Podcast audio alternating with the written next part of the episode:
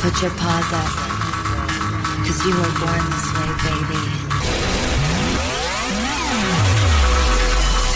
Hello, everyone, and welcome to What's Your Jersey podcast. I am your host, Jacqueline Marfuji. We took a quick hiatus for the past week, so I want to say welcome back, meatballs.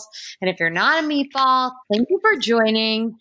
Um, I don't know about all of you, but I'm now quarantined with my parents, and they're they're arguing in the kitchen about something right now. So if you hear that, that's what that is. Isn't it fun being in your 30s, stuck at your parents' house? I don't know. Yes, great, whatever. Uh, guys, I um the episode you're going to hear we recorded 2 weeks ago. My guest is absolutely fabulous. She's an ex NFL cheerleader, she's a sports journalist, and she has her own podcast after the orange slices and we talk a lot about body image and the NFL and being an athlete and a dancer and nutrition and just you know, segueing a career into sports journalism from dance, basically. So you guys are going to love her. Bridget Case, she's amazing. Um, but before I bring Bridget on, I thought I'd, uh, you know, catch up with the main squeeze. Cause guess what? We're not living together right now. We're separate. Did you guys hear that? My mom is literally putting wine bottles out. That's, she picked this time to do that. Sorry, um, guys. Uh, the one of the hosts of the Unsolicited podcast and my love, give it up for the main squeeze, Tommy Caprio. Hello, hello. hello, how yes, are you? Yes, I'm good. I hate saying "How are you" to people. I'm. I can't believe I just said it to you. You just how are how how whatever me. Um, mm-hmm. I'm good, babe. I am. Uh, we're both in New Jersey, so people know, but we're in different parts of Jersey. You're in your parents' house. And I'm going to say right now, I think that being in your 30s is awesome to be at home, but it's even better to be in your 40s and be at home. Because I am living the life with my folks here. And uh, you know how I love it? It's because I turn into like a 72 year old and I live their life and it's naps in the middle of the day, early dinners, early to bed, sleep in if you want, go at your own pace. I love it. All the things I hate. Yeah, all um, the things you can't stand. so it's good we're doing it separately, right? Mm-hmm. We'll be together yeah. soon, but we figured because of the COVID 19, we have to um, make our parents more comfortable by, you know, not bringing someone else into the home to potentially make them sick. And totally. we actually picked right, I think. Did, don't you think we actually made the right decision by coming here now because New Jersey's on its way down with COVID 19 and California is on the way up and everywhere else seems to be uh, peaking and New Jersey and New York already had their, their peak season. And so we kind of it stays that way and they don't get their peak season in like a month again. Yeah, because we are opening up in Jersey. I I mean, we have not been to like D'Jais or Jenkinson's or any of the Jersey Shore places yet, but all I keep seeing are like videos and pictures of just everyone crowding those bars without masks on, and I'm so freaking jealous. It looks so fun.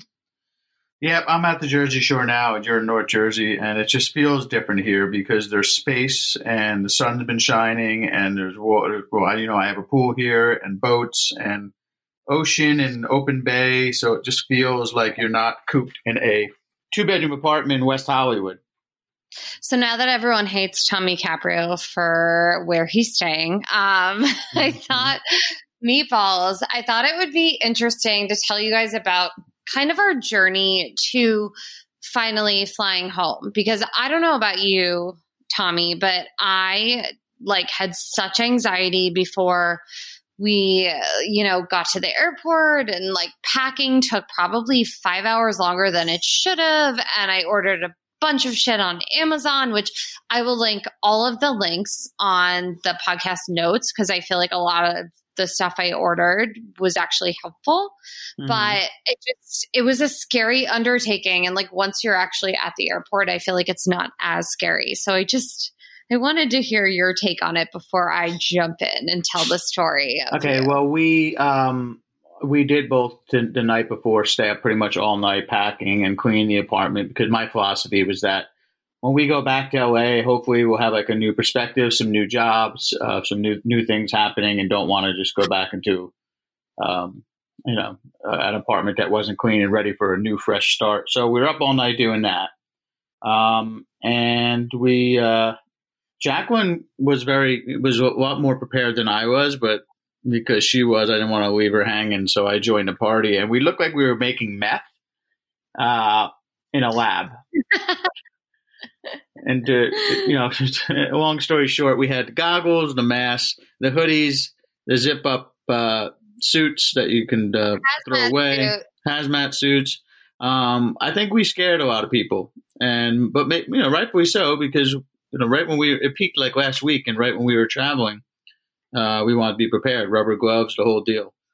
So uh, it was brutal. Let me just tell my side of it. Like we got on the plane and I'm having a panic attack because I can't breathe, I can't see, I'm sweating my ass off, and so I took a couple Xanax, and uh, I figured I, would fall right asleep. So I get on the plane, and uh, thank God I fell right asleep. And then Jackie wakes me up, and I'm like, "Oh my God, we're here already!" And she's like, "No, no, we we never took off. It's two hours later." And I'm like, "Well, all right." And so I'm like, "Oh man."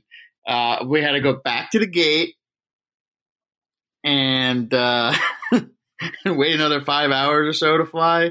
But I was no good to her because I had like one drink, uh, a Xanax in the system, and I just kept falling asleep anytime I stopped for a second. And we needed me to be a little bit on the ball in, in order to like, you know, figure out when the flight, if the flight was going to be canceled, if we weren't going to get on another flight. But she was on it and really kind of took care of all that and found out what we had to do. And the best thing about it all was that a lot of people had connecting flights, didn't wind up getting back on that plane. So we had five to six rows in front of us, behind us, and all around us that nobody was sitting in, which made the flight much more comfortable. And uh, it wasn't so bad once we got up in the air. That was good. That was like the G-rated vanilla version. yeah. experience. you want to give the, the more messy version of what it was? I'm so proud of you. Um, but not. Um, but yeah. So I just have to say, meatballs, if you're going to the airport, you have to expect everything to take twice the amount of time at least than it's going to. Like from the second we got there, you can't self check in, you can't do anything. So everyone's waiting in a really long line. And right before we got to the front, there was a husband and wife, they had two kids, and they had enough luggage that could have lasted them for like the entire Brady Bunch family, it looked like. And mm-hmm. of course, the mom who had like a kid strapped to her chest and was trying to entertain the like little daughter was arguing with the the airline worker trying to get discounts saying certain bags were free.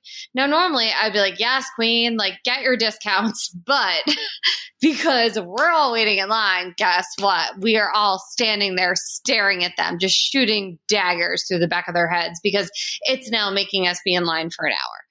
So that was like the first bit. Like, no big deal though. Like, whatever, right? Mm-hmm. Um, yeah, I mean, I saw them the coming, time- but we were too busy dilly dallying to see if we can self check in that we didn't get in front of them. So I screwed that up. But yeah, okay. I told you it's not going to happen. And like even then, like I the entire time leading up to it, I was so nervous that they were not going to let me in the airport on the plane because of my temperature being too high. Like for some reason, that was like my biggest concern, which is insane. You were more worried about being but, embarrassed by someone saying, "Sorry, your temperature is too high," like, because you always run because because base I, I know because you always run hot, and I know that because we sleep in the same bed, and and I second I get in under the covers, it's like I start sweating because you because you just run hot. So you thought you were going to get pulled out, but they didn't even check our temperature, did they? They didn't check our temperature. I he calls me the furnace. Ladies, gentlemen, whoever's listening, whoever can relate, it's it just it is what it is. Some of us run hot. We have higher. I don't know. I think it's the ones that work out more. That's what I'm going to say. So we finally get through hmm. that. We get through security. I'm in my hazmat suit. Literally, I'm getting like shade and side eye from the security people. like they're laughing at me. Like calm down, ma'am. Like it was aggressive, but I didn't care because I wanted to make my parents feel like comfortable and safe. So we go in and my favorite thing to do at the airport is to get there two hours early, get through security, lounge, have a Cosmo, have a glass of wine, just chill and just like drink it up before we get on the plane. Well, that's not an option. Nothing's open. So, spoiler alert, you basically just have to sit and wait for your plane. We get on the plane. I'm not going to lie. There's a Britney Spears documentary, which I watched the in entirety while this one falls asleep all of a sudden they're like, we have to deboard. I am waking him up. He is like weekend at Bernie's, like down for the count. And I am like, okay, this is going to be on me. And guys, another thing you have to look out for everyone's like anxiety levels and tensions are so high. Like as we're deboarding, there was three young guys that like tried to run up to the front. They hit a dad that was trying to get stuff out of his like upper whatever that's called where you put your luggage and they started like yelling at each other and the dad were like walking out of the terminal back into the waiting area and he's like i'm gonna find you. I'm watching you. So you just have to like really be fucking yeah the one guy from brooklyn who was like this airline sucks and yeah everybody was angry. Uh, and then Every- even worse when we got out well, there was a woman, some blogger, who apparently was breastfeeding her kid and blogging about it, sans mask, sans everything, that made Tommy move out of his seat.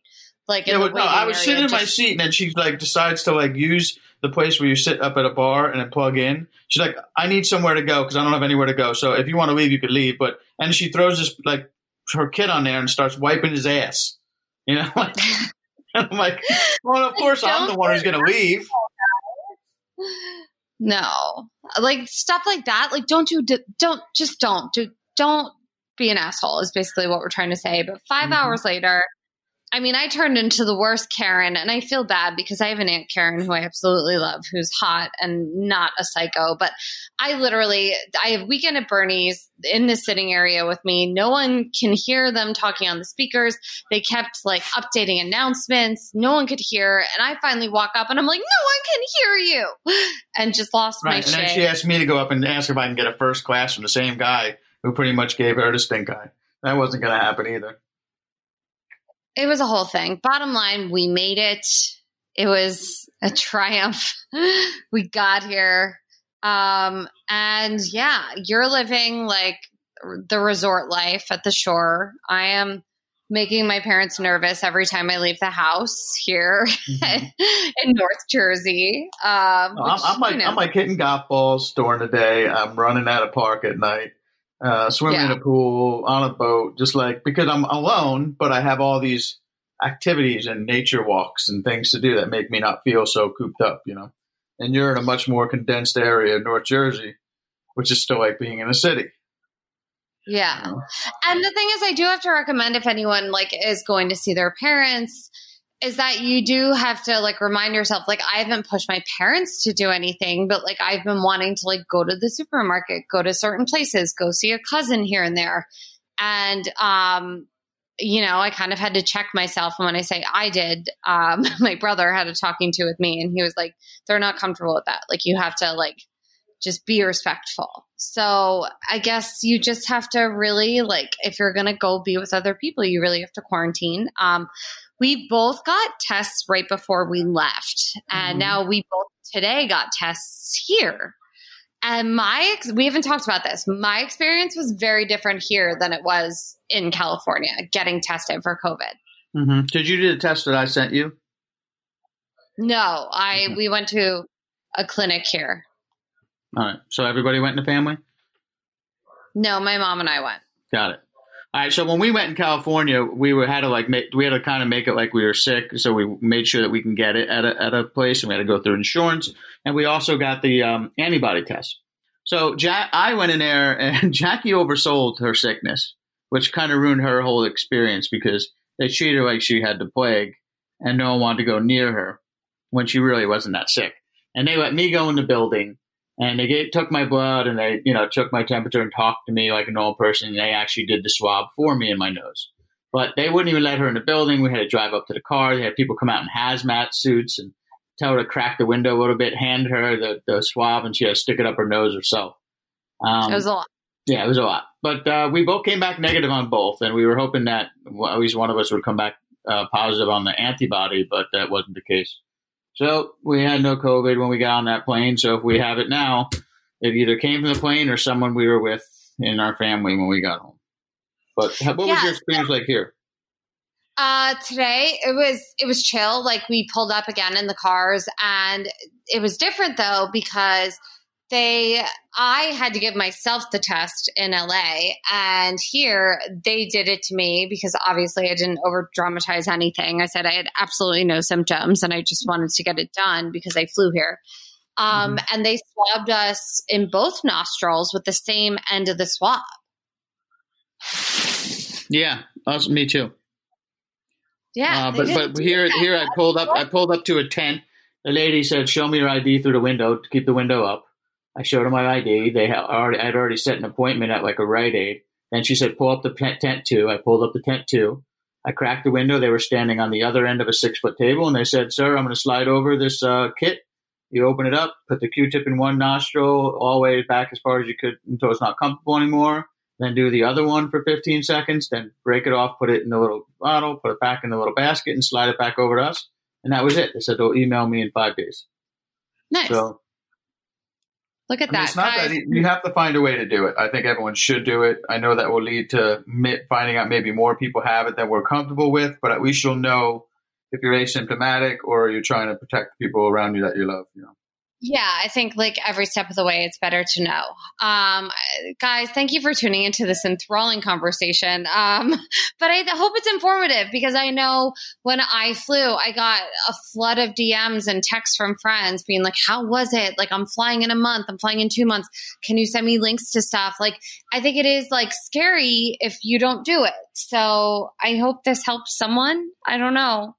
Um, how are you doing? Do you miss me a lot? Like, is I this do. something? I can't wait to see you, but you got to come here and you got to be clean. I need I need test hot. I need uh, negative test results, and I need you to you wash your hands, and then you can hang out with me. Um, all right, before we get to Bridget Case, because Bridget and I talked a lot about the NBA and how it was supposed to be starting at the like wide world of sports in Disney, and we had a lot of, of opinions on that because we both did dance competitions there, and we thought that was actually a good idea. Now it kind of seems like a bad idea after we talked about it because Florida is spiking so goddamn hard. So I want to know if a I haven't seen the latest on it. Do you think they're still going to do that? I think they're determined to get something started. You know, a lot of the owners are, are claiming that they need to make some revenue, um, but a lot of the players are, whether it's because of the Black Lives Matter movement or you know just not wanting to get sick or starting to get a little bit of uh, cold feet about it, because I feel like that this is a time that we should be focusing on on some changes, um, and other people are you know afraid that their families themselves are going to get sick because some players are coming down sick. So I, I don't know.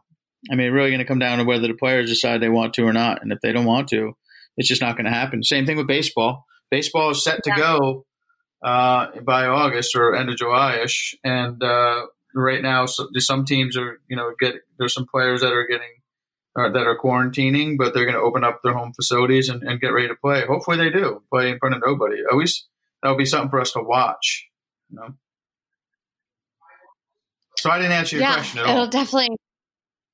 No, not at all. um, Uh, but that's that's fine. Um, we also I wanted to talk to you about the PGA. Have you been keeping up with that at all? I know you've been playing golf, which I I think is great. I'm trying to I play golf here. I think you should tell me about it because the truth of the matter is, I, I gave up on the news, social media. I am just literally watching the waves roll in on the dock of the bay, and because and because I'm I feel so much lighter and better not being connected at all because all it does is depress you. There's nothing I can do about it. So, uh, I, unfortunately, sports fall into that mix. There's nothing really going on right now, anyway. But the PGA Yeah. is playing in front of nobody. But uh, what do you got for me? Well, no, and I do agree on like the unplugging of everything. I, when I got here, I noticed that the news was on 24 7 in my parents' house. And I spent one day just kind of like doing work in front of the TV and like working out and just like doing a bunch of things. And I was so anxious and upset by the end of the day that I've decided anytime I walk in the living room and it's on, I'm shutting it off and putting Friends on because mm-hmm. Friends is on all the time here. So it's definitely something I feel like we should all just watch out for because honestly, we're going to be looking at our phones. We're going to be paying attention to stuff. You don't need the news on 24 7. I think it's something Twitter that's is going Twitter is garbage. Facebook is just makes you upset that people you know in your own life have, are so messed up. I guess Instagram is still good to use if you want. Just be positive and turn the news off. TikTok. I like TikTok. And TikTok, That's- yeah, we said that's fun too. one.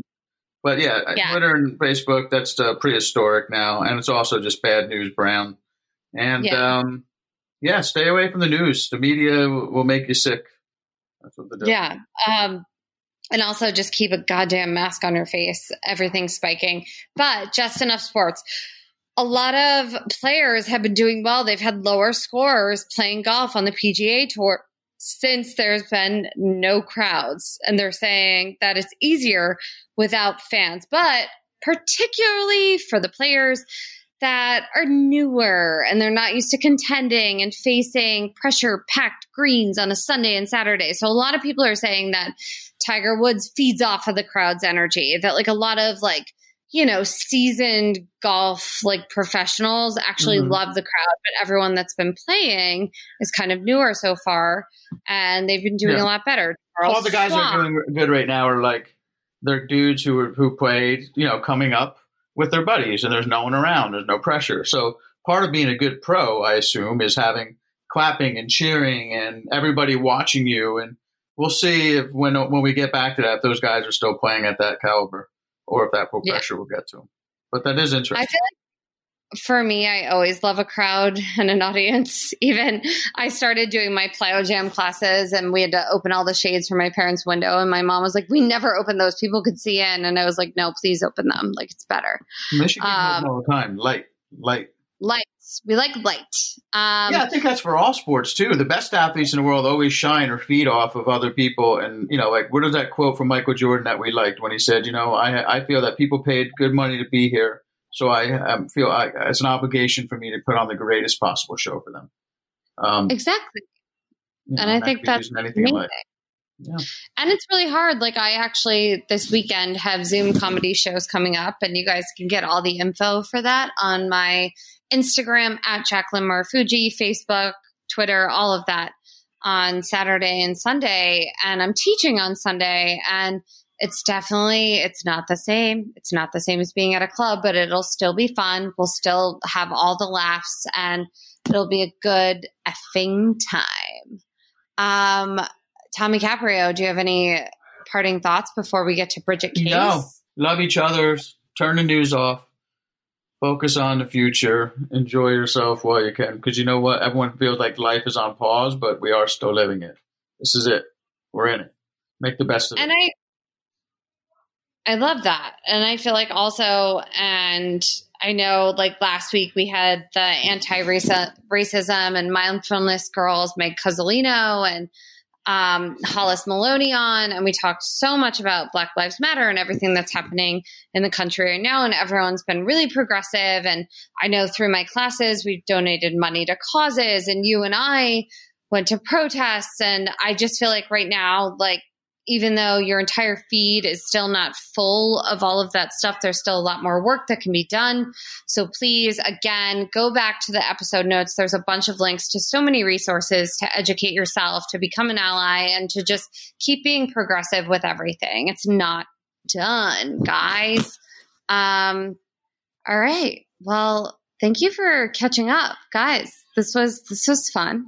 Um, I hope it was informative. Tommy Caprio, tell everyone where they can find you. Uh, you can find me at Walking with Tommy on Instagram, and that's it. Twitter's dead to me. Twitter. Ooh, saucy. Um, you also have another podcast. What's your other podcast? Oh, it's called Walking with Tommy. Uh, hey, I'm walking here with Tommy Caprio. And Oh. you can check that out soon too. okay, and cool. the on the Unsolicited Podcast, where all Yeah. podcasts are available. Amazing. Well, thank you Thanks for, for being here. You're the best. And You're the best. meatballs. You're the best. Um, meatballs. Without further ado, I I know you're going to learn a lot from my next guest. She's so inspiring. She talks a lot about career transitions, and she's very knowledgeable about sports in general and just life. Uh, so enjoy Bridget Case. All right, meatballs. I am so, so, so honored and excited to introduce my guest this week. I was actually on her podcast a few weeks ago. And if you're having a rough day, she is going to make your day better. I'm going to make your day better. We talked a little bit before and she's going through it. I feel like we all are at this point. So, you know what? Let's just have a kiki. Let's crack open a white claw or maybe a bottle of wine and get to know right? Um, I guess this week she's a sports journalist, host of After the Orange Slices and Turbo Talk podcasts. Um, a retired NFL cheerleader, which is goals beyond, um, a mental health advocate, and she's just like the most bright energy in the room at all times. Um, welcome to What's Your Jersey, Ms. Bridget Case. Oh, thanks, Jacqueline. I'm so happy to be here. I'm like, you bring me positivity. I feel like I'm getting inspired just being here. you know what? I actually, I'm going to be super cheesy right now. I had a quote that I saw today. Okay. Um, and I feel like there's been so much kind of like negativity and just, oh, yeah. just a lot that we've had to download mentally. Yes. And you know, everyone just talking shit about 2020 and how it was the worst year and like all that. So I wanted to read this to kind of kick it off. Let's do Um, it. Thank you, 2020, for your transparency. Thank you, 2020, for showing us how we need to change. Thank you, 2020, for opening our hearts. And thank you for holding space where love can rise. And that's from the Spirit Daughter. And I feel like so Bridget, everyone, does this like daily live podcast on Instagram, and it is such a space for positivity and for knowledge about sports and about people's journeys and lives to to live. And so I don't know, I saw that and I thought of you immediately. Oh, I I love that, but seriously, I'm so about that right now because I'll, I'll be totally honest. You know, mm-hmm. we all got I think a little bit freaked out about shoot, do I do I post this th- you know the black square for Black Tuesday, Blackout Tuesday? Oh, am I doing something wrong? And then Blackout Tuesday backfired and then you know, we all went on this social media hiatus for a week, at least I kind of did and feeling Yeah. like we want to bring positivity and not post you know something that's wrong and it just feels ridiculous like we've gotten to the point where we all just need to have a conversation and be honest about how we're feeling. It doesn't matter if you're directly affected by what's going on in our world right now. Just be honest and just get out there and share your voice. So I'm I'm trying to really like reflect this week and work on that because I I paused my my live show initially last week because I I felt like I don't want to, you know, offend anybody by not by not just only talking about you know the most important um, issues that our world is facing right now. And what i figured out was you know what? I have a public platform. This is a space for me to be able to use my voice for good and to let other people come on and use their voices. So i'm trying to completely kind of revamp my my instagram live show and hopefully bring on people who are inspiring change and do that in a way where i don't feel like so nervous about posting because I think we're all feeling that and we're all afraid to say that, right?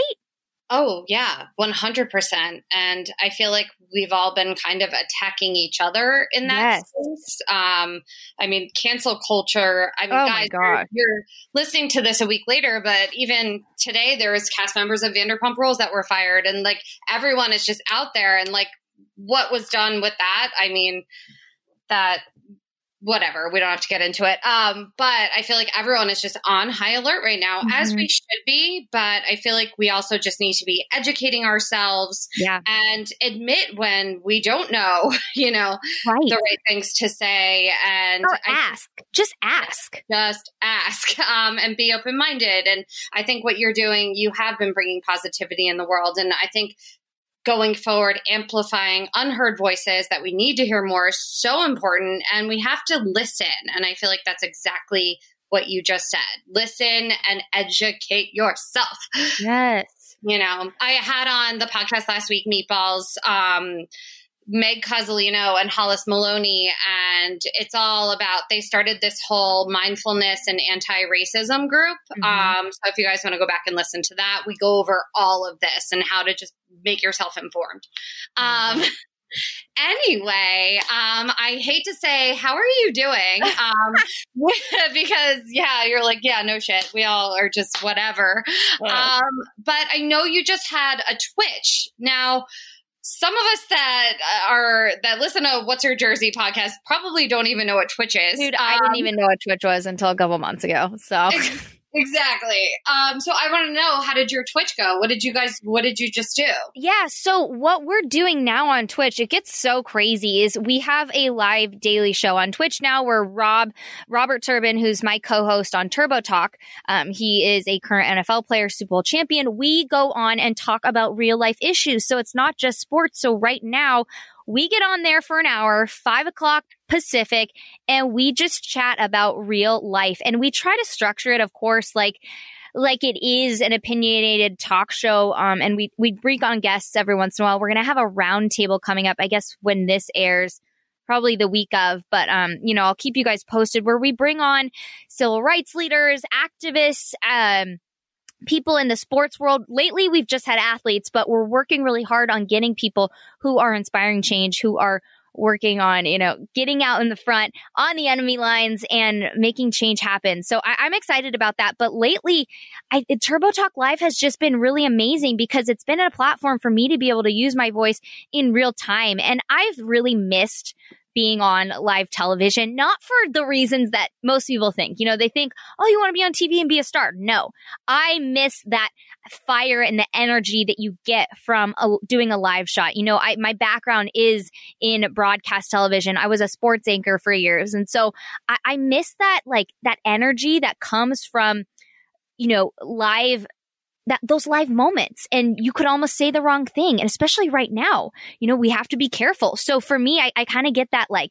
nervous energy again that's really exciting even though it's not quite the same but um you, you know the whole point of me working in the digital space now was because traditional media is dying. That's just that's just the way it is. Nobody watches cable news anymore and i felt like i was going to be able to succeed in um this industry more. I mean, it wasn't a decision that I made, honestly. Like I was kind of forced into the decision, but I'm so glad that that's where I am right now. So, I guess my point in this roundabout way is Twitch is this cool space where it's like YouTube, but you're watching these shows in real time. It started as a place just for video gamers, and Yes. now it's all about any kind of content where creators can go and um and create their own shows. And so and we're, we're actually working with Twitch. Um, like I'm not going to get into it too much because obviously for you know reasons, but um, we're we're working with Twitch on creating this show so it's it'll become a very professional platform, and I'm I'm so excited about that because um they've been super supportive and and the future of it is just really exciting and there's a lot in store that like I can't share yet, but I, Yeah. I'm so pumped just because I think it's going to change change the world and how we consume media. And because right now, think about it, with what's going on in our world, we're all going to people's Instagrams, Twitters, wherever, and seeing what each other are posting. That's how we know what's going on. That's how we're consuming our news. We're not all turning to CNN anymore. You know, we might congest, we might ingest a clip. I That's- honestly feel like you know? CNN is probably my last resort when I Right. go to news. I mean, it, I hate to say that, but it's true. Um, I wanted to know actually how you met Robert Turbin because I love your rapport with him, and you guys definitely check out Turbo Talks. Um, you guys just bring like great energies to the table. Oh, thanks. Yeah, actually it was really funny. We were introduced by a mutual friend and Rob came on my podcast and we had a great show, but it's so funny because he tells the story like he had this like amazing time coming on my podcast. And of course, we were in totally different places. So he's on, you know, his phone, like like kind of how you and I are doing right now, but we've we've got a really good established connection. And I could barely hear him like the whole time. It's just so hilarious how he tells the story because, uh, you know, apparently like he was just feeling it so much. And, and of course, like I loved the interview. It was so great, but it was just so funny because the whole time I'm like just like, huh, huh, like I can't hear you, I can't hear you, and trying to make the interview go. But anyway, it was it was super fun, and we had like such a great conversation afterwards. We we really hit it off, just became instant buddies, and um, we were talking about Super Bowl that was coming up um, the next month, and and so we were both going to be there, so we just like you know exchanged contact information, and and we had talked about working on some um, future podcast stuff together, just kind of like, you know, as just bouncing information off each other. And um, so we get to Super Bowl, and I was recording a lot of live episodes at Super Bowl, which was going to be really fun. And he was going to be in the area. So I had invited him to come back on for another episode, and he ended up coming late. So he couldn't come on for that episode. So he got there late. This was like this place was so far from actual Miami. You'd be surprised how many how many um events were so spread out during Super Bowl. It was it was crazy. So I had him come on and co-host one of my episodes. We were not prepared, like didn't talk about anything. It was so just it was we were so winging it, so winging it. We were talking to these two wonderful ladies who are in PR. They are for are Madonna's former executive assistants. Like super Whoa. cool background. Uh, these chicks were awesome. Like they were just so great, and we had the best time interviewing them. We just our flow was so great. We had the the chemistry was off the charts. It just went great, and then we were like inseparable for the rest of the week during Super Bowl, and we just became best friends. And now he's stuck with me, and that's kind of that's just honest honestly what happened. And so we ended up recording the first episode for his podcast um, on Radio Row later that week. And he kind of had this idea of, you know, I, I think I want you to be my temporary co host. Wasn't sure if he really wanted me, you know, full time. We were kind of seeing how it would work. Yeah. But our chemistry just, you know, worked. And so, you know, we realized that we both needed each other um, in a lot of different ways and we complemented each other really well. So that's that's how it happened and then the rest is history. What we need to know is has he let you try on the Super Bowl ring? No. Yeah, I wish. we'll get we'll get there. We'll, we'll get, get there. there. You yeah. have to let us know. I'm sure it's epic. Mm-hmm. Um, I want to know because I feel like the Super Bowl was like the last fun event we all got to like experience yeah. before COVID. Um, and at the time, I don't think anyone realized that the world was about to shut down. I did not take advantage of it enough, that's for sure. I, I don't know. I watched your Instagram stories from it, and you looked A, super hot, and B, it did look so much fun. I mean, it was definitely a blast. And I got to go to some really, really fun events that I'm just like, is this real life right now? Like, yeah. I, I, I mean, that's where it, it definitely you know, you, you work hard in the industry for such a long time. And I think the play comes off. I mean, the play pays off. You know, you, you get to finally celebrate your hard work. And of course, not everybody there has been in your shoes. But for me, I've been working my ass off in this industry for a very long time. And so it's really fun for me to be able to now just like, I don't know, go and celebrate my hard work. You know, before this year, I think it's been a little over a year now. My last two years where I was a sports anchor up in Washington, I only had one Saturday off each year. One wow. Saturday off. And I don't mind it. Like I love working on weekends. You know, I, I love the grind. That's I I, I love it. But I, I think I a lot of people can't relate to that, you know? I I relate to that, that go, go, go energy. And totally. I feel like I, I, I, feel like there's two types of people, especially in quarantine right now, where mm-hmm. either you've like kept yourself really busy, you've kept yourself on a schedule, or you're like sleeping all day and you're actually taking advantage and recharging. Um, I'm the first one. Oh, uh, same. which it's interesting. I um I feel like it's it's hard to just tap out and recharge and take care of yourself. Yeah um, which I feel like is something that's so important right now. And you have talked about mental health and how you're a mental health advocate. I wanted mm-hmm. to know how you've been coping and just kind of dealing with everything over the past three months. You know, it's so funny. I've dealt with depression for a very long time in my life, and most people look at me and would be like, How are you depressed? You know, but some of the most happy people in life that you'll ever meet deal with the darkest depression. You know, look at Robin Williams, Anthony Bourdain. Like there are people who you don't know what they're going through beyond the surface. And. I, I always remind people of that.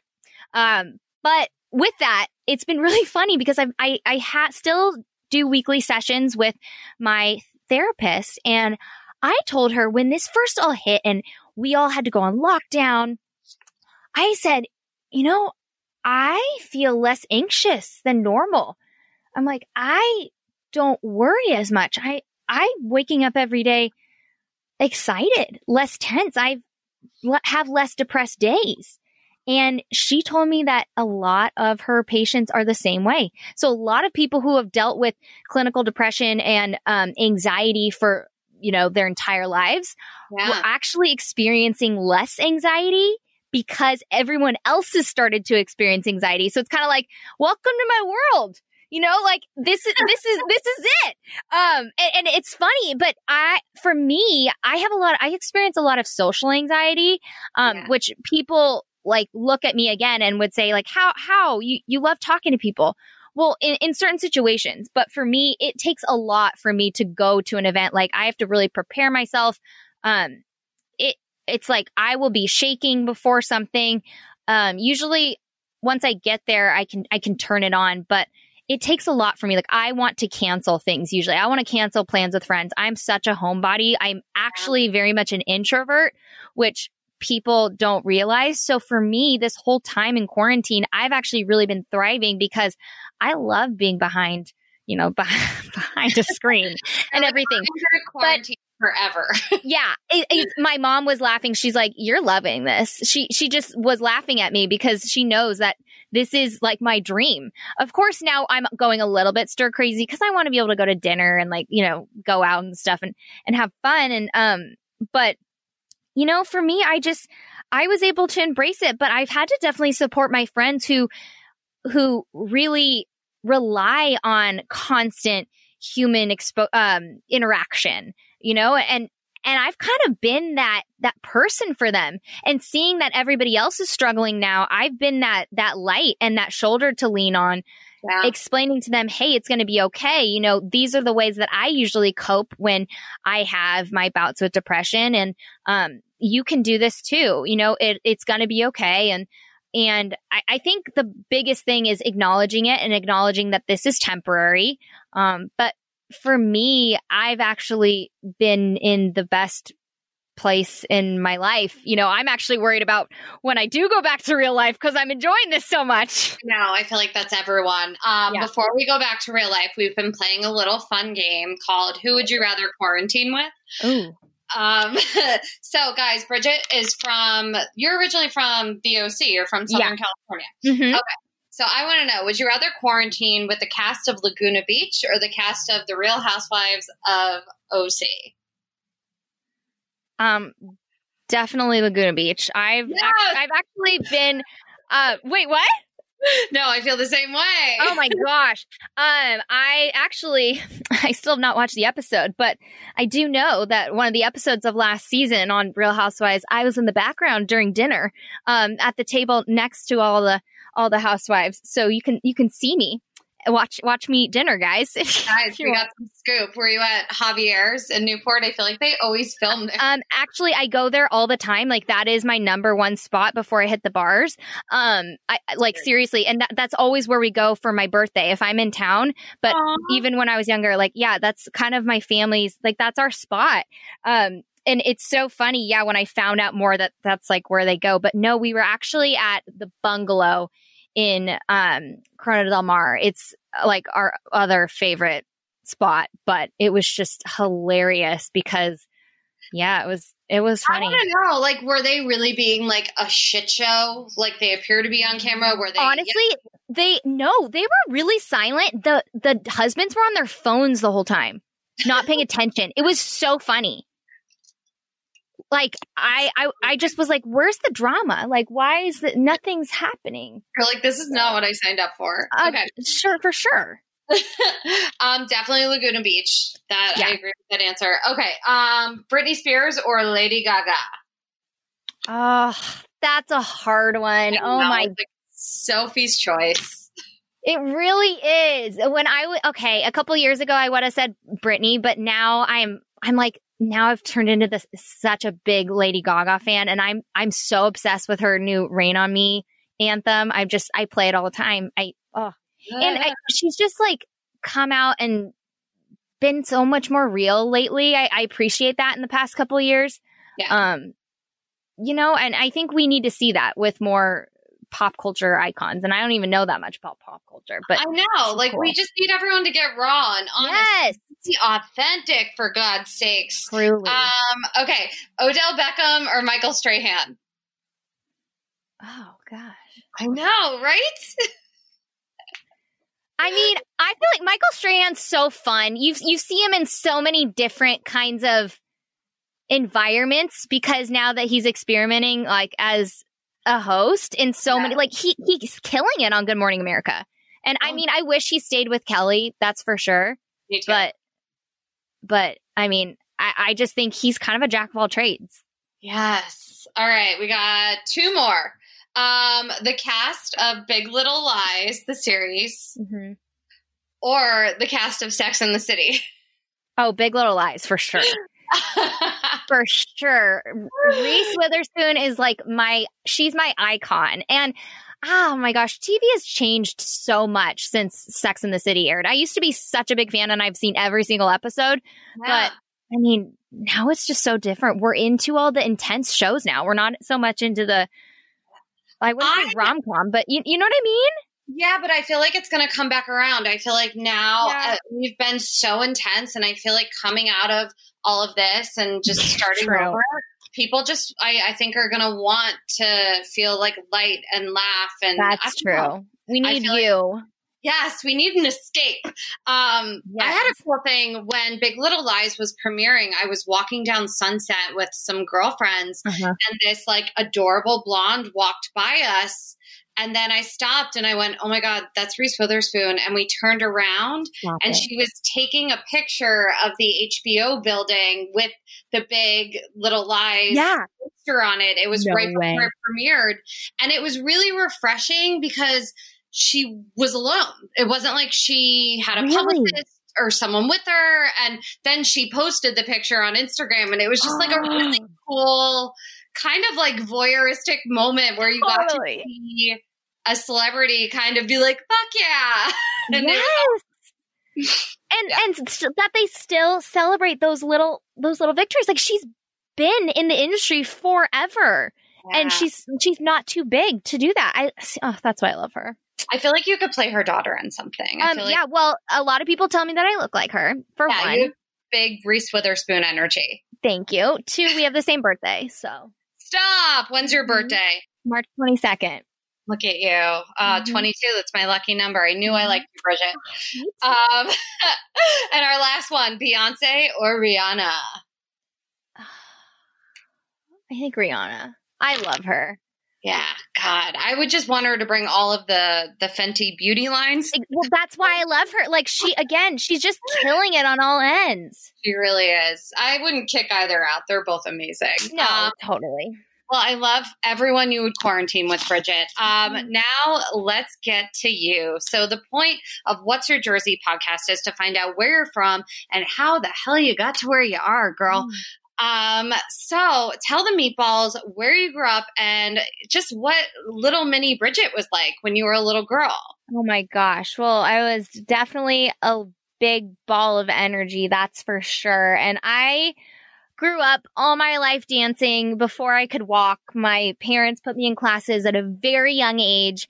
Um, I just knew that it was like what I wanted to do for the rest of my life, but also I, I was so immersed in sports culture at such a young age. So my parents, um, of course, like I grew up in Orange County, but so we had season tickets to UCLA football games and basketball games. So I grew up going to so many college games. I just like loved the culture. I loved watching the the dancers. The like the cheerleaders were just so magical to me and I loved watching the game. But Yeah. to me I just felt like, "Whoa, this is the coolest way to have a front row seat." You know? And Yeah. so that to me was always always my dream. Um, but I did always know that I just wanted to be attached to college football specifically. Um, my dad would put us in the car in the mornings, my brother and I, and we would drive. There's this this little um bagel shop. It's still there in Irvine. And we would drive there at like 5 a.m. in the morning and we would get bagels and smoothies and he'd wrap us up in blankets and then we'd go and we'd sit on the couch and we'd watch college football all day. And that was our thing when we were little. I mean, of course, things changed once we were both really active and, um, but y- you know, it was just such a magical moment for me. And I used to always go up to the TV and when I would see people on TV talking about sports, I was like, I want to do that. So, um, when it, was funny, like I, yeah, I know because that's how I grew up, and that's how Uh-huh. I fell in love with sports. Was just going to games with Mhm. my dad, with my brother. Honestly, in the background, there was always a football game on. Like that noise, exactly. like live sports, that makes me feel at home. right. So I want to know your opinion. Do you think it's kind of like what came first, the chicken or the egg? Do you think you just being in that environment because of your dad just automatically made you like sports, or do you think it's something inside of like a little girl, a little boy that like just naturally connects with it? Because some people will be like, no, I don't want to go as a little kid, or they won't be fixated on it, you know? Yeah. That's a really good question. Ugh. Because you're so right. When I didn't understand how other kids didn't love sports as much as I did. Like they didn't want to spend all day watching games. I didn't get that. You know, that to me didn't make sense. That's all I wanted to do. Um and and that made me sad. Like and I especially didn't understand why some other girls didn't like it. And that that really made me sad and I I always felt different in that way and like I'm sure you experienced that. Um but yeah, I would say hmm I definitely think there was something different inside of me, that's for sure. But what really ignited it was my dad's routine with us. You know, like initially my mom had always been like, okay, you get one day on the weekend. You either get college football or NFL. That's initially what her rule was with my dad.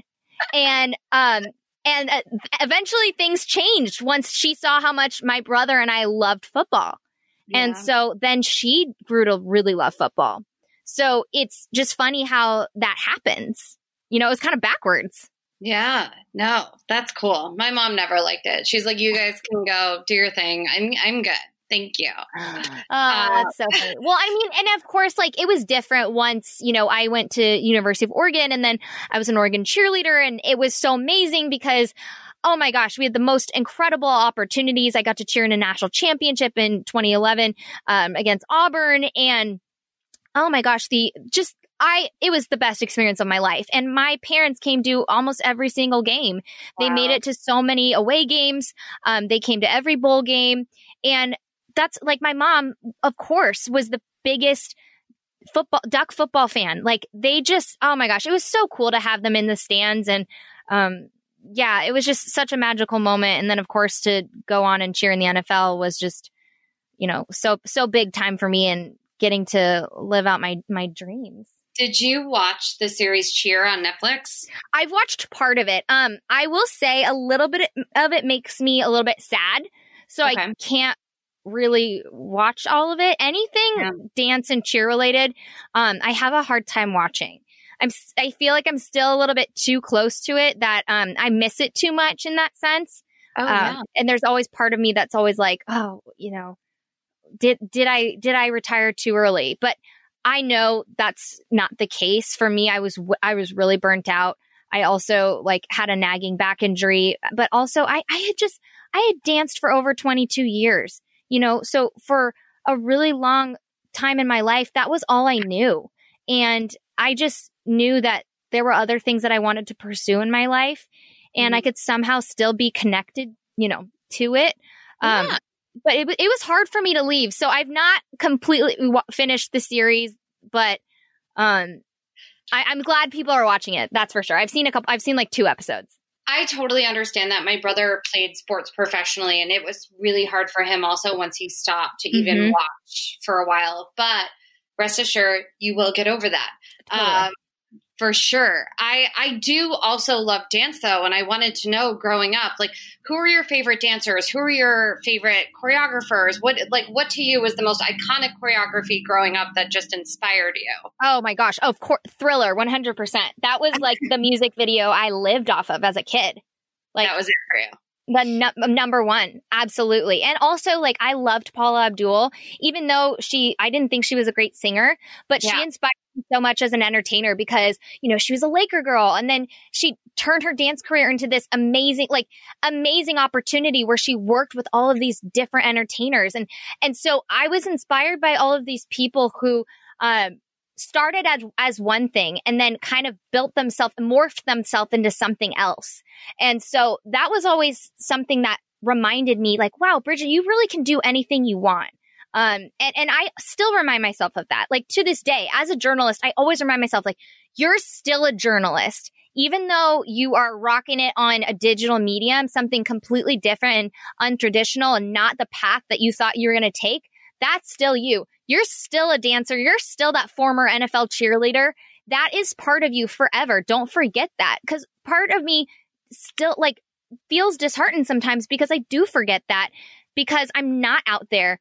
Um, that that's not my job anymore. But I have to remind myself that's still like part of my identity, and I can't lose that. And once I really recognized that and started started appreciating that and using that to tell my story, more people resonated with me because they were like, "Hey, you know, I used to do this, whatever," or I played this sport for that long time, and and I lost myself when I when I left, and you know, there are so many Bridgets out there who have felt the same way that I did, and Yeah. it's it's so cool because now I feel, even though, like I said, like I'm not watching as many, um, like I haven't watched, you know, cheer and and I haven't watched certain documentaries.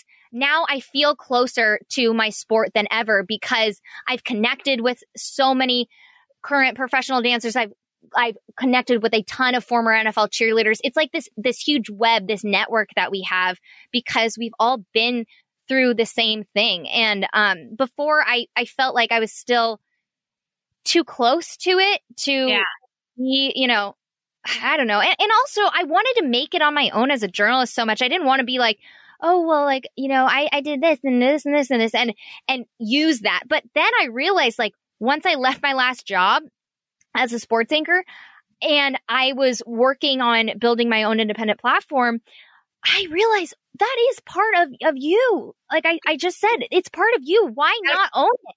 Yeah, that'll always be a part of you. Mm-hmm. And honestly, as a little girl, I was obsessed with Paula Abdul and I would watch this Totally. documentary. I can't remember the name of it over and over again. And the thing that resonated the most with me as a little girl was listening to her story of going to the auditions for being a Laker girl, almost Mhm. leaving and waiting in line. Yep. So one of the things I wanted to ask you about was what it was like for you to audition and the process like getting into becoming an NFL cheerleader. I just want to know like what that day was like for you. Oh my gosh. Well, I was, I mean, I was so nervous. I made my mom go with me. Like I was like a five year old. I, I made my mom go and drive me to auditions because I was nervous. And of, of course, you know, nobody can, can go in because they're, they're closed auditions. But I, like I said, I, I grew up in Orange County. So uh, the, the Chargers, of course, were in San Diego at the time. So San Diego Charger Girl tryouts were down there. My mom drove me down. She was so awesome. She waited that entire first day um, for me, and I think that that helped. But that's that can tell you how nervous I am. I was, um, especially because like the veterans make you feel even more nervous. They all walk in together. The first Yeah. round, the veterans get a bye. So they walk in afterwards and they've already learned the first part of the, of the combination. Oh, And come so, on. yeah, it's like, and oh my gosh, so, but it's so nervous because they all walk in together and they're in this group and God, it just makes you nervous. But, um, I also was extra nervous because they were profiling me. Fox Sports, um, was doing a, like, they were following, I think three or four girls who auditioned. And I think half of us made it. I, I can't remember honestly, but I was one of the ones who was picked. So I had to end up bringing one of the days I had to bring my dogs down to the beach and we had to do a photo shoot, like a video shoot down there. So it, it was fun because that made me feel honestly really confident once I got picked.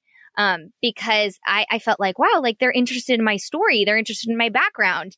And that to me felt like I felt initially, you know, I have something here.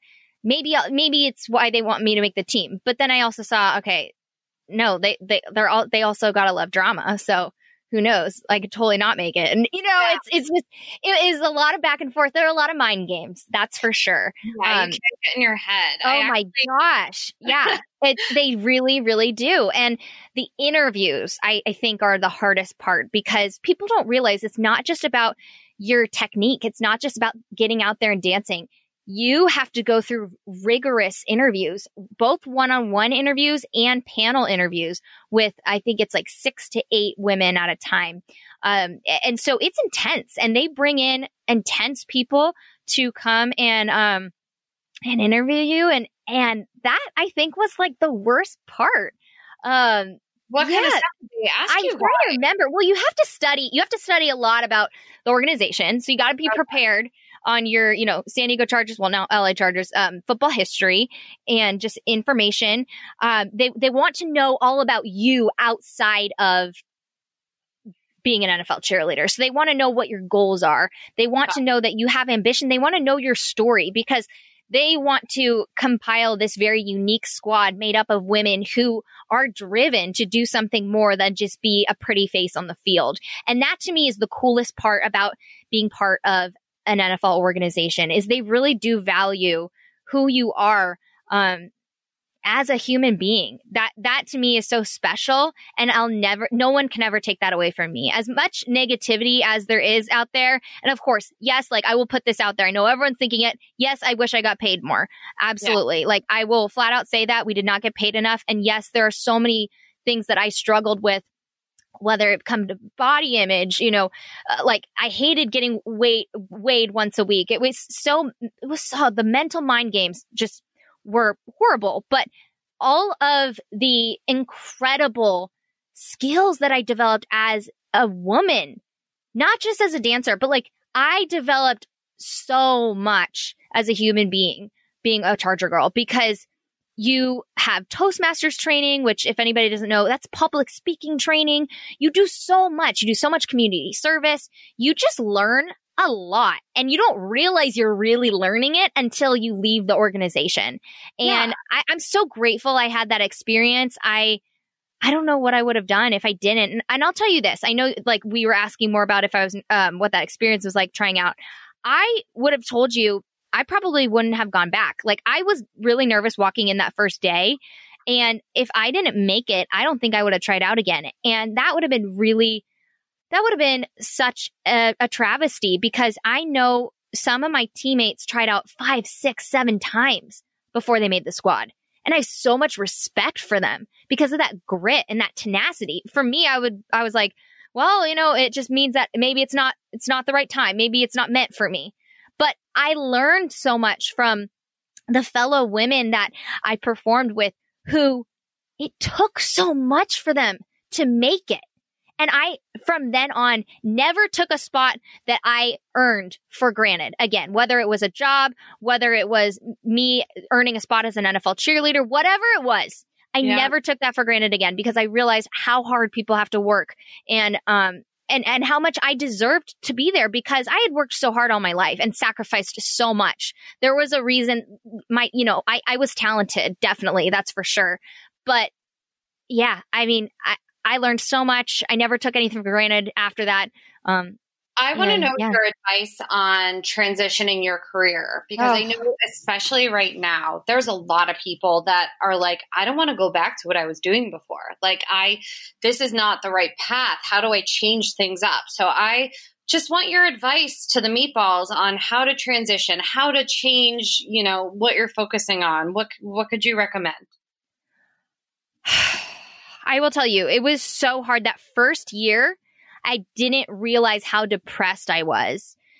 But oh my gosh, I was in some deep trouble with my mind. I mean, I didn't realize how to take care of myself. I was so focused on the wrong things. I had prioritized things wrong. Um, and I Mhm. wasn't taking care of myself.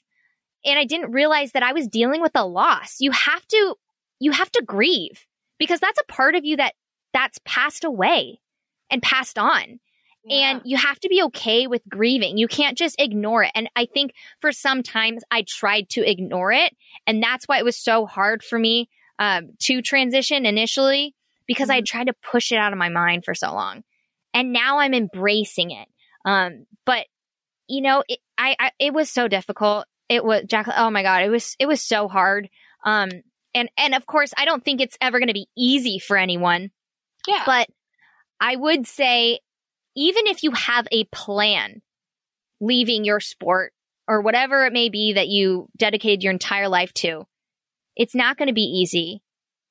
And you're not going to be able to just go immediately to the top. I never thought that I would jump straight to ESPN or Fox Sports as a journalist, but I definitely thought that with all of the connections that I had made over the years, that I would have, you know, easier time maybe just climbing the ranks. That was so not the case. My first job in the industry, I was driving from San Diego to Palm Springs, which is, a two and a half hour commute.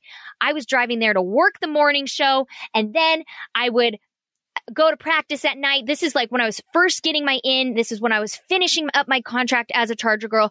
It was crazy. Like for a year, I did this. I never slept. I slept basically on the couch at work. Um, but I did anything it took for me to just get my in. And finally, you know, my, uh, NBC Palm Springs, they saw how hard I was working that they gave me a shot on air. You know, I had started as a, an intern for a month and then I, it turned into a production assistant job. And I basically had lied about being in grad school. That's the only way I got an internship, by Yeah. the way. But, um, and that's just what you gotta do. Make it make it, guys. What? Fake till you make it. Exactly. exactly. And I mean, I ended up just going back to grad school anyway, mostly Yeah. on, mostly online, but, um, but I, I'm glad I did it. But, you know, the anchor went to bat for me. I just got on the desk. I started doing reps, practicing. I was terrible. I was so bad. But we had somebody leave our normal Friday night football reporter. He got a job in Ohio. And so our main anchor, he went to the news director and said, listen, she's young. She's hungry. She loves sports. She knows what she's talking about. Let her try. You know, if she falls flat on her face, so what? Like, Yeah. you know, this isn't national TV. So they gave me a shot and that was my first on-air experience. So I I was working in Palm Springs, grinding it out and I, you know, did cover of course a lot of like regular news, a lot of shootings and um, you know, br- brutal stuff, a lot of standoffs. I had to I had to hang out with the SWAT team for hours on end and What? you know, yeah, I, I've seen a lot, of, a lot of crazy stuff, and that's why, like, I'll never go to Coachella because I always tell people, I'm like, you guys, I've seen some crazy things out in Indio, like dead bodies, and, or you know, just things that make me. I, I don't want to look at be at the polo fields. That's just not. Got it. I I think of it in a different way. So, um, I mean, when I went, I didn't see any dead bodies, but it was probably because I was so drunk it didn't matter. that's yeah. Um, There's that too. But There's yeah, it, it- but I mean, you got to do what you got to do, and I mean, I'm so glad I did it. But um, the transition is difficult. You got to do what you got to do, and I mean, I don't know if that's good advice or not, but I mean, for me, I made a ton of mistakes along the way, a ton.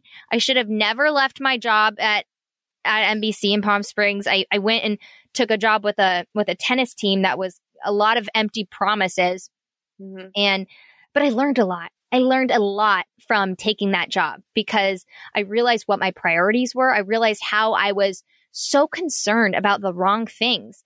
And um that's when I realized, okay, you know what? You got to buckle down here, Bridget, and just focus. And so then I moved to Washington and I was a sports anchor up there and um I just grinded it out for the next couple of years and and then that's what led me here. Of course, I was disappointed when my contract ended because I had an agent who had basically had some jobs lined up for me and, and one that uh, I, I thought that I was headed to. And Yeah. these are, you know, big markets. And so I, I dropped everything and I didn't re-sign a contract because I, I thought that I was headed somewhere.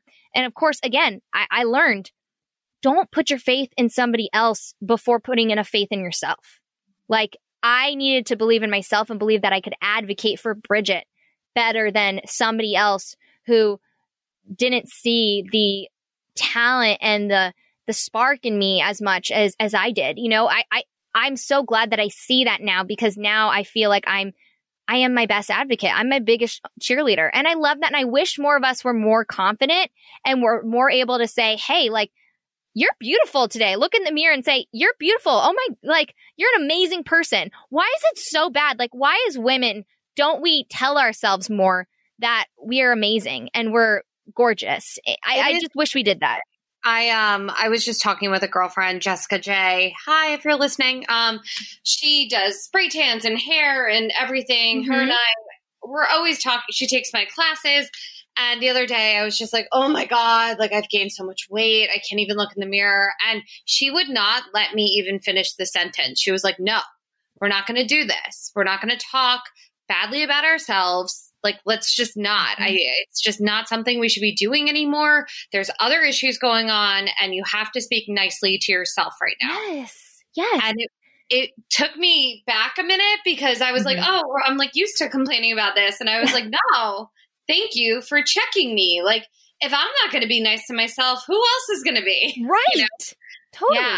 And I it doesn't mean you're vain. I think we all, we as women are so insecure about being like, well, I don't want people to think that I'm obsessed with myself.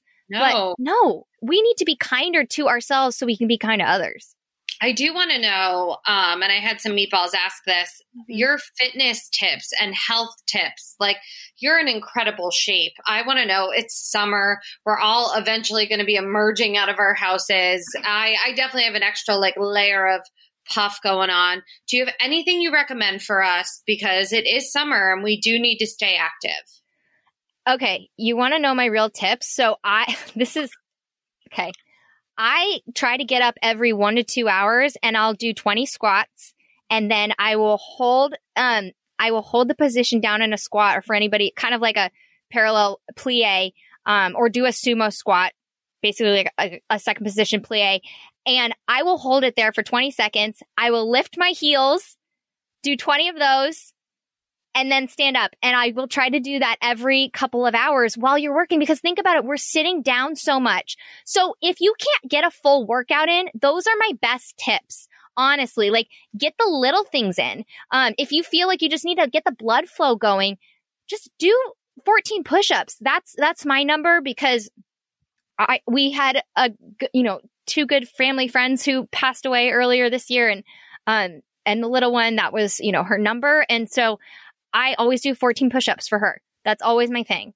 And um so yeah, and and I and I like I love that cuz it, it gets my day going, but I always know I don't put pressure on myself if I can't get a full workout in because I'll get up, you know, in between like you know, phone calls, emails, whatever it may be, and I'll just start doing squats. And I'll put either music on, um, my dogs might be jumping all over me, whatever it may be, just move. Like, I, but that's seriously like it takes no time and it makes the biggest difference. I'll be so sore. Seriously. I also recommend my dad, when we were little, always said if you don't have any equipment, you just sit on the wall. So basically, you get into like a 90 degree. Yes. Oh my gosh. That's so funny you said that because my dad used to always do that when we were little and we would sit on top of him. It's so funny. I feel like any dad that like wanted athletes when when we got older, that's what they made you do. Go sit on the wall. It's so hard. It's so simple and so easy, guys. Go sit on the wall. Um, Mhm. what do you normally eat though? Um, your diet is it all over the place, or do you uh, pretty? Are you pretty strict with like a regimen of what you eat? So, I mean, I'm pretty open about this because it's so, that's why, like, I'm such a mental health advocate. I actually am, I recovered from a uh, binge eating disorder about four years ago. So Uh-huh. I'm very, very, um, I wouldn't say lo- loose is not the right word, but I don't, I don't count calories. I don't keep track of what I'm eating because it, it was to the point where when I was in college, I used to call my mom every day and tell her what I ate. Um, there was that. And then I would bin go on these binge and, and purging episodes where I would hide pizza boxes and cookies under my bed and like, Yeah. like, you know, just ridiculous things. And so for me, it, it's hard to be around people who, um, are really, really intense with tracking their, you know, macros and all that and stuff. And it, like, if that works for you and that doesn't make you obsessive, then that's great. But I do want anybody who's listening and who feels like that's overpowering their life. It doesn't have to. There are other ways. I don't weigh myself. I just go by off my, I just go by my pants. You know, I, I check my jeans every once in a while. Um, so I don't know how much I weigh and I don't care um, because it matters how I feel. And honestly, for me, like I feel better, sure, when I eat better. So I, I do protein, protein smoothies. Um, my, my favorite that I do is I do two scoops of protein powder, whatever you, you want to do. I do, usually do like hemp or pea protein. Um, okay. I'll do two scoops of protein powder. I'll do two scoops of peanut and cashew, like it's like a peanut cashew almond uh, combo butter. So it's uh-huh. a ton of protein, high fat. Uh, and then I'll do a little bit of almond milk or or um, or oat milk, whatever I have, and then a ton of spinach. Throw a ton of spinach in there. I'll put whatever berries I have, usually like raspberries or, or strawberries and blueberries. Throw a bunch of berries in there, and I think is that about it. And then I blend it all up, and oh my gosh, it tastes so bomb! It tastes like a peanut butter and jelly sandwich so good. And right? I try to start my day with with one of those. Um, of course, like sometimes I switch it up, but um, that for me is just such a killer either snack or way to start. Um, but I like I love donuts. So I'll I'll go and treat myself to a donut every once in a while. I don't deprive myself. I feel like depriving yourself is the number one way that you will gain weight and the number one way that you will, you know, get off track and start obsessing. So just exactly. I would say don't deprive yourself. Everything in moderation. That's how I was raised. I mean, I'm assuming you're the same way. Like I grew up on a ton of pasta and a ton of carbs. Yes. And so like I I was raised that way and so um I just like realized early on okay, you know, this is this is how I like am used to eating my entire life. I just got to cut back here here and here. I'm not going to completely deprive myself of the meals that I've been eating my entire life. I love that. And I also love that you just shared all of that with us. Thank you so much. Yeah, um, sorry, it was a lot. I know. no, no, no. I mean, I've dealt with eating, especially specifically binge eating and purging disorder stuff. And it definitely is the same type of thing where now I don't weigh myself. I go by how my clothes fit. I try not to buy magazines and try not to get too crazy when mm-hmm. it comes to mm-hmm. like Instagram comparing deep diving holes and yeah, you can't deprive yourself. And the number one thing is also you cannot beat yourself up if you fall off one day, but you have to be strong and get back on track the next day. There's always the next day. There, yes. always there. Um, guys, so Bridget has this amazing podcast called After the Orange Slices, and you could tell them really quickly how you got that name, and then I, I'm going to ask you a few questions about your pod. Okay, yeah. So uh, I got the name After Orange Slices because if anybody's played youth sports growing up, you know that after the game, you always look forward to a team snack or, or something that the team mom brings. Uh, so in my head as a kid, like growing up in the 90s, it was always orange slices. Like besides Gushers or Capri Sun or one of those really processed foods, orange slices were always such a major staple. And I will forever have that happy memory. And every single person that has, you know, played sports as a kid, growing up, whatever it may be, can relate to that. And so, so much of my podcast focuses on athletes transitioning into life after sports, discovering their identity, or athletes who are still playing and figuring out who they are off the field. So after Orange Slices, like after the game, that's where it came from. Of course, the podcast has transitioned into a lot more since um, I launched, but yeah, oh my god, that's how it I, happened. I love your podcast and I love the variety of guests you have on. There's always a takeaway that no matter who you are in life, that it can resonate with you. Um, I wanted to know if you had any takeaways from doing the podcast. Like, do you have any favorite guests or favorite moments or just something that resonated with you that you would love to share with um, the meatballs? I mean, I didn't realize how much it would help me. Like the podcast, starting my po- oh, oh, starting my solo podcast has been so therapeutic for me. Like I'm happier than I've ever been in my life. I'm mentally more stable than I've ever been in my life.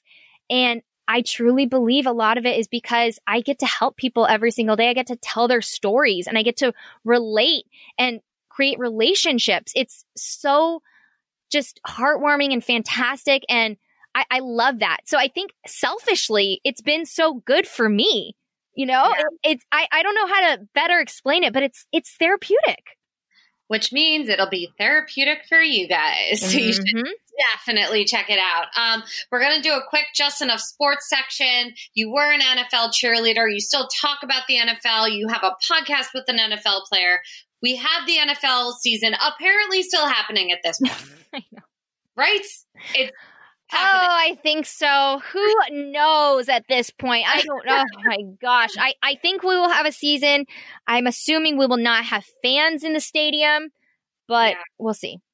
Yeah, we'll have to see what happens. I want to know do you have any predictions or anyone you're like rooting for? Honestly, I well, I mean, of course the Chargers are forever my team, but I'm just concerned because you know, there's been so much back and forth um with the state of emergency with of COVID in LA, you know, of course now things are starting to open up a little bit more, but initially it was like well, we might not even be able to have football in LA. And that sucks so much for the Rams and the Chargers who are getting this brand new beautiful stadium and they're going to have to figure out, okay, do we go play in in Vegas with the Raiders? Do we go play in Arizona with the Cardinals? Like it's just a sucky situation overall. And so for you. what? There's like no home base. It's like Like, I feel like yeah. everyone's like, why did they move them? exactly, right? totally. The irony there. Can you believe that? Like unreal. So um who so who knows? I'm just honestly hoping that we are able to get these teams into um the new SoFi Stadium, but it'll be such a bummer if we can't get any fans in there because all of the money that's been spent uh to put these incredible fan filled experiences in there. I mean the like the virtual I don't even know what what it's all called, but all that like virtual reality, you know, all the AR technology, all that stuff is that's what the stadium's filled with. It's Yeah. so cool. Um, it, Oh. it's going to be a really fun experience, whether you like football or not. That's the whole point of it to get more people there, to get all of the, you know, influencers in Hollywood, like whoever's there who don't Yeah. like football and can be like, hey, you know, go to a game, even though no one goes to football games in LA. You should Well, go. Just such an experience. That's Totally.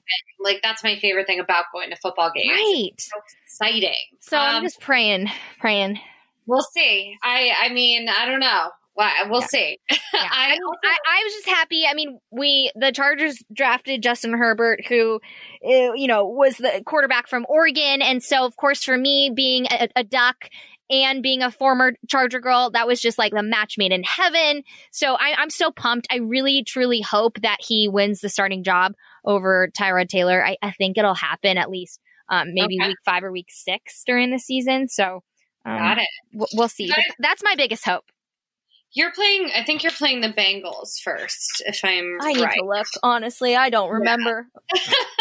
I wanted to know: Have you ever dated an athlete? Like, is that your type, or do you run the other way from athletes? Um, I d- have not dated anybody in probably like at least four years because I've been very um career focused. Yeah, But otherwise, I will. I I decline to comment.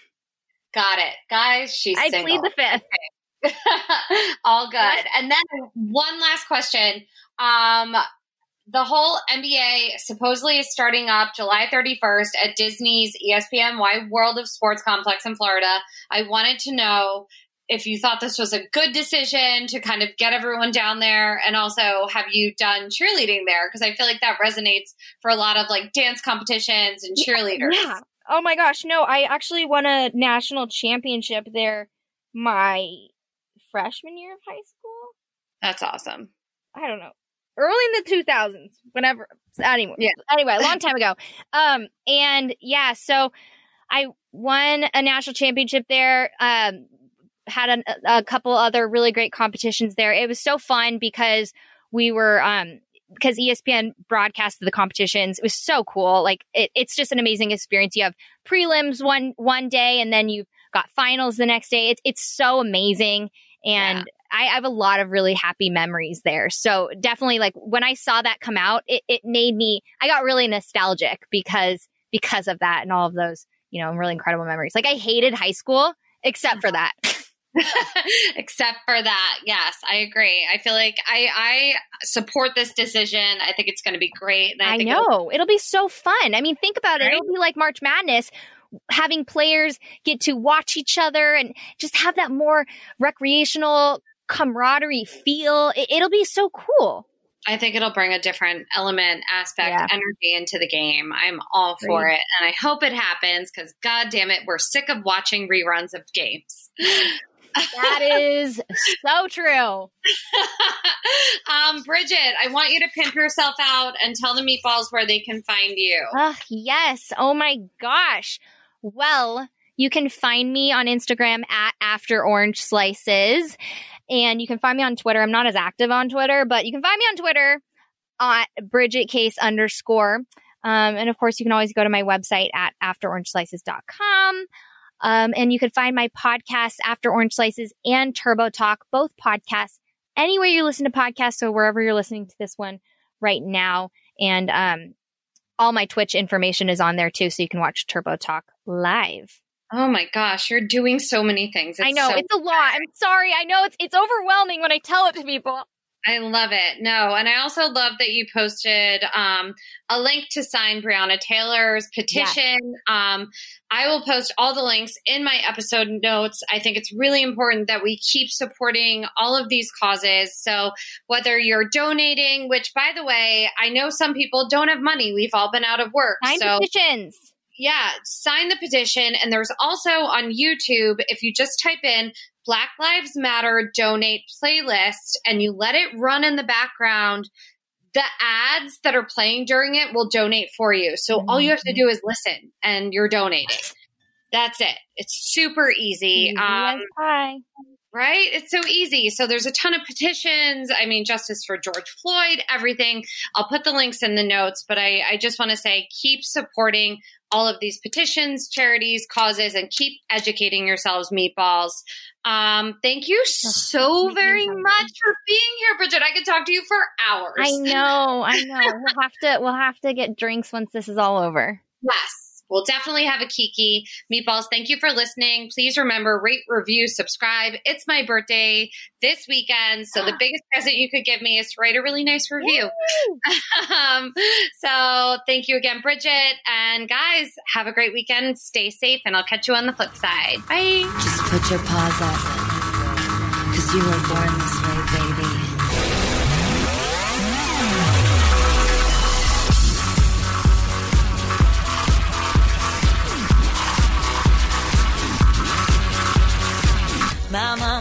me when I